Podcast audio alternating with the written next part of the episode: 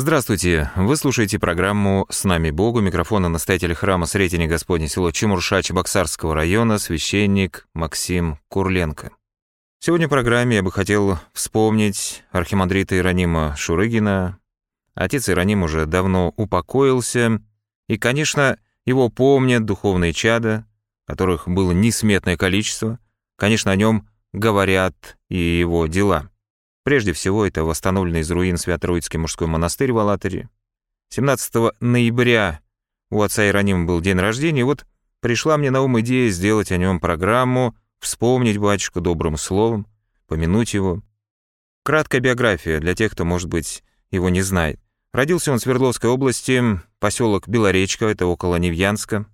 Родился семнадцатого ноября тысяча девятьсот пятьдесят второго года, школу заканчивал в Анапе, потом мореходка Новороссийска. Ни монахом, ни священником в то время он быть не собирался. Но в его жизни происходит встреча со старцем Иларионом, подвязавшимся в Абхазии, его многие знали тогда в Абхазии. Эта встреча, она кардинально изменила вектор жизненного пути Виктора Шурыгина, и вот в тысяча девятьсот семьдесят шестом году он становится послушником Псково-Печорского монастыря. В тысяча девятьсот восьмидесятом там же в монастыре он был пострижен в монашество с именем Иероним, потом иродиаконство, священный сан, там же в монастыре. А с тысяча девятьсот восемьдесят седьмого по тысяча девятьсот девяносто третий он подвязался на Афоне в Свято-Пантелеймоновом монастыре. С тысяча девятьсот девяносто четвёртого года, во многом благодаря епископу Варнави, он возвращается в Россию, в Чувашию конкретно, где со временем становится наместником разрушенного Свято-Троицкого монастыря. Он занимается строительством, восстановлением, обустройством монашеской жизни. Скончался после долгой болезни, о которой многие не знали. Скончался двадцать восьмого августа две тысячи тринадцатого года. И вот сейчас уже по прошествии десяти лет почти после смерти отца Иеронима, когда улеглись страсти, кривотолки относительно его личности, там вместе также и с елейными панигириками, превращающими образ отца Иеронима в такой лубочный, забронзовевший, порой далекий от реальности, когда ему приписывались чудесные качества, свойства. Так вот, по прошествии времени у меня остается в памяти человек, человек высокого полета, одаренный и духовными дарами, даром психолога, может быть, администратора, строителя, даром подбирать ключик к совершенно разным людям.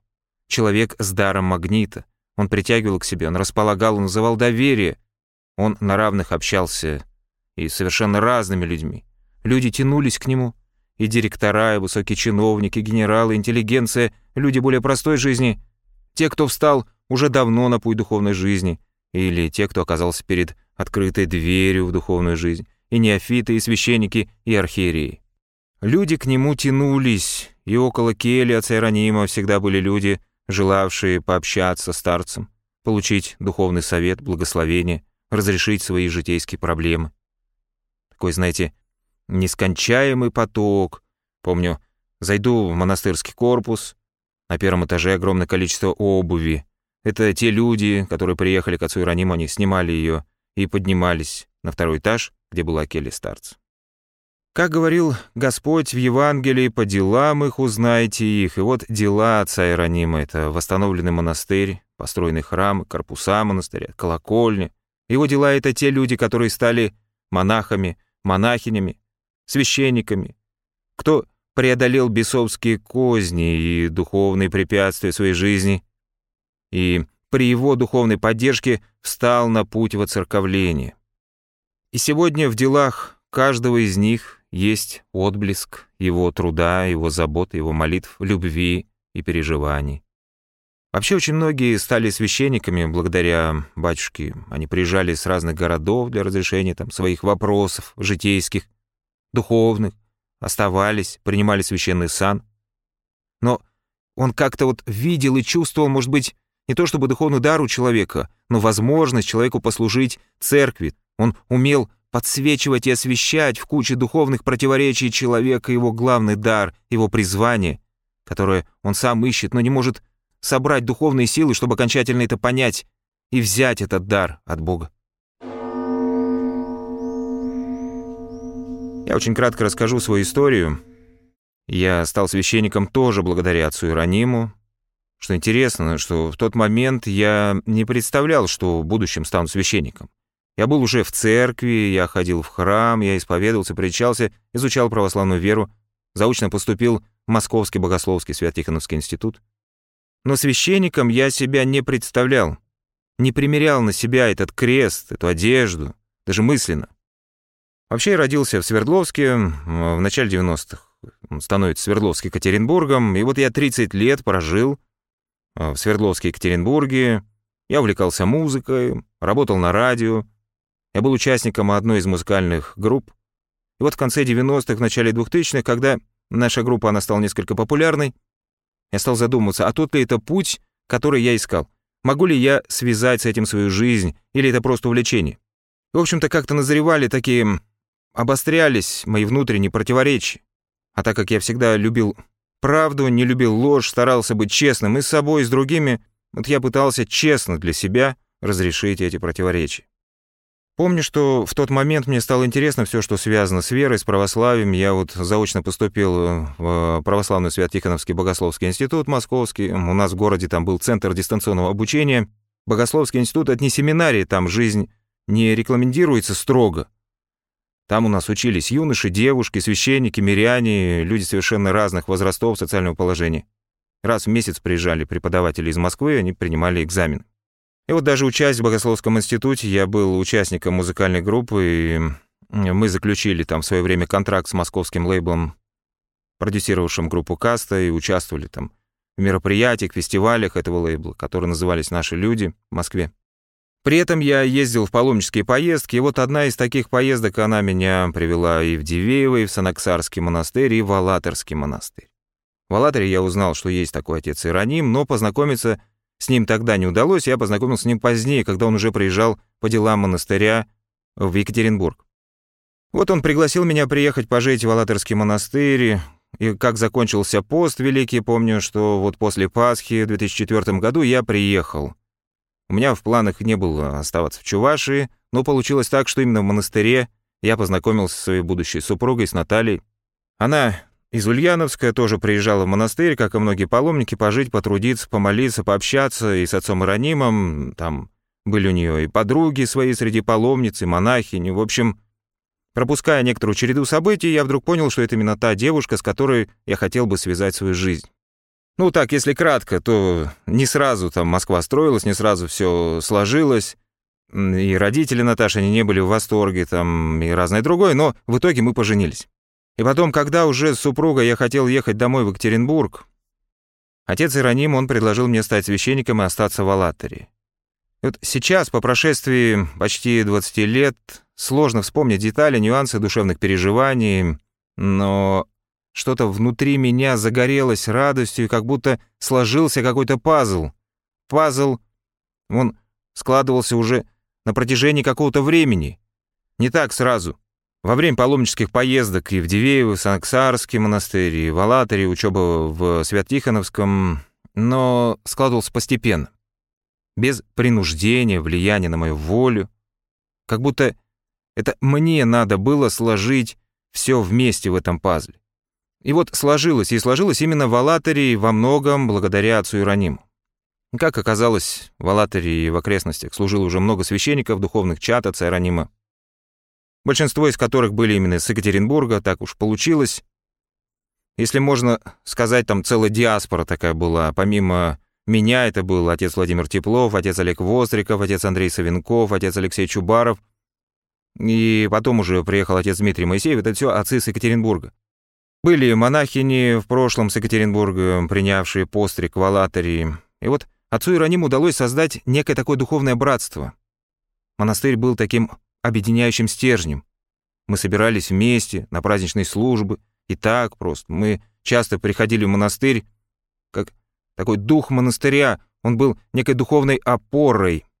Конечно, нельзя сказать, что все держалось именно только на отце Иерониме. Безусловно, это были плоды коллективного труда, коллективной молитвы. Это и братья монастыря, и монахини, большая женская монашеская община. Они жили за территорией мужского монастыря, они трудились, послушались в монастыре. И недоброжелатели они порой ставили в укор отцу Иерониму такое стечение обстоятельств. Вот по прошествии времени, я думаю вот так, а куда их было девать? Они приехали к нему, они поверили ему, они следовали за ним, как когда-то жены мироносцы за Христом. Они хотели быть рядом с ним и при нем. Именно благодаря ему многие родились духовно. Их судьбы переплелись судьбой отца Иеронима, и, оставив свое прошлое, они связали себя с монашеской жизнью, связали свое настоящее будущее. Хорошо бы, если бы рядом с мужским монастырем был построен женский, но такого груза при восстанавливающемся мужском монастыре тогда, тогда поднять было невозможно. И вот этот радостный дух веры и братства, он был в Алатыре очень долго. Как будто был открыт такой кран, знаете, что-то такого благодатного, радостного, как будто в монастыре, как в духовной кузнице, высекалась благодатная искра, и эта искра, она зажигала другие сердца, вразумляла, смягчала, укрепляла, в вере умудряла. Это действительно было хорошее время, благодатное для многих, и для многих стало это точкой опоры определенной духовной, временем духовного опыта, духовных переживаний. Возможно, кто-то из тех, кто застал это время, пережил его, был участником этих событий, он возвращается мысленно в прошлое, чтобы вновь вспомнить, пережить этот опыт, укрепиться в своем настоящем. Судьбы очень многих людей, они пересекались с монастырем, а по известной поговорке «к пустому источнику народ не пойдет». Люди шли и ехали нескончаемым потоком. Кто-то ехал, может быть, погадать на суженого, кто-то за компанию ради любопытства, за острыми ощущениями, кто-то готов был действительно изменить свою жизнь и искал встречи со Христом. Знаете, вспоминается как-то, иду я по ночному Алатырю после ночной праздничной службы в монастыре. Кажется, это было летом, и вот смотрю в звездное небо. Какое-то радостное ощущение в сердце, приподнятое. Нет усталости, нет э, сонливости. Вся эта тишина и звездное небо. Это радость на сердце. Казалось бы, все это было все пропитано этой радостью, как будто она была вокруг, в небе, в звездах, в ночных улицах и во мне самом. Сложно все это вспомнить, чтобы передать, но само это переживание, оно осталось со мной. И вот, вкусив это переживание, понимаешь, чего ищет душа. Вся суета мира, она отходит куда-то далеко, растворяется, и заполняется душа чем-то другим, более сильным, важным, масштабным, состоянием, в котором чувствуется тайна вечности, состоянием тишины, и в этой тягучей, как мед, тишине душа узнает гораздо больше, чем в интеллектуальных там размышлениях высоколобых философов всех мастей вместе взятых.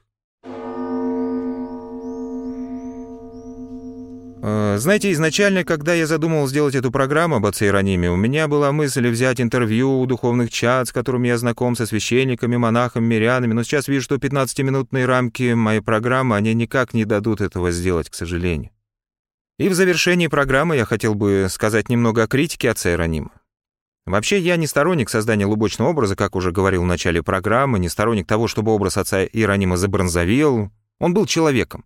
Человек с сильным характером, человек со своими слабостями и недостатками.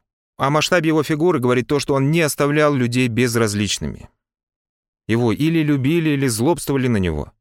Обвиняли его, что он хочет там дорваться до церковной власти. Иногда он был деликатен и мягок в высказываниях, а иногда очень резок и прямолинеен. И, конечно, его обличения, они не нравились адресатам, особенно когда это были люди, облеченные там церковной властью, им передавали это. Иногда он видел человека, не зная его, и говорил о нем, попадая в десятку. А иногда его странные пророчества, они вызывали недоумение, как, например, о войне с Китаем там, или что-то еще. Многим, может, не нравилось, что он стал проводить много времени там с властимущими, с генералами, депутатами, но по прошествии времени понятно, что ему нужны были средства для восстановления монастыря. О смерти батюшки я узнал уже в Чебоксарах, где с две тысячи восьмого года трудился по благословению епископа Саватия, в том числе делая программу «С нами Бог». На этом наша программа подошла к своему завершению. У микрофона был настоятель храма Сретения Господне, село Чемурша Чебоксарского района, священник Максим Курленко. До свидания, до скорых встреч.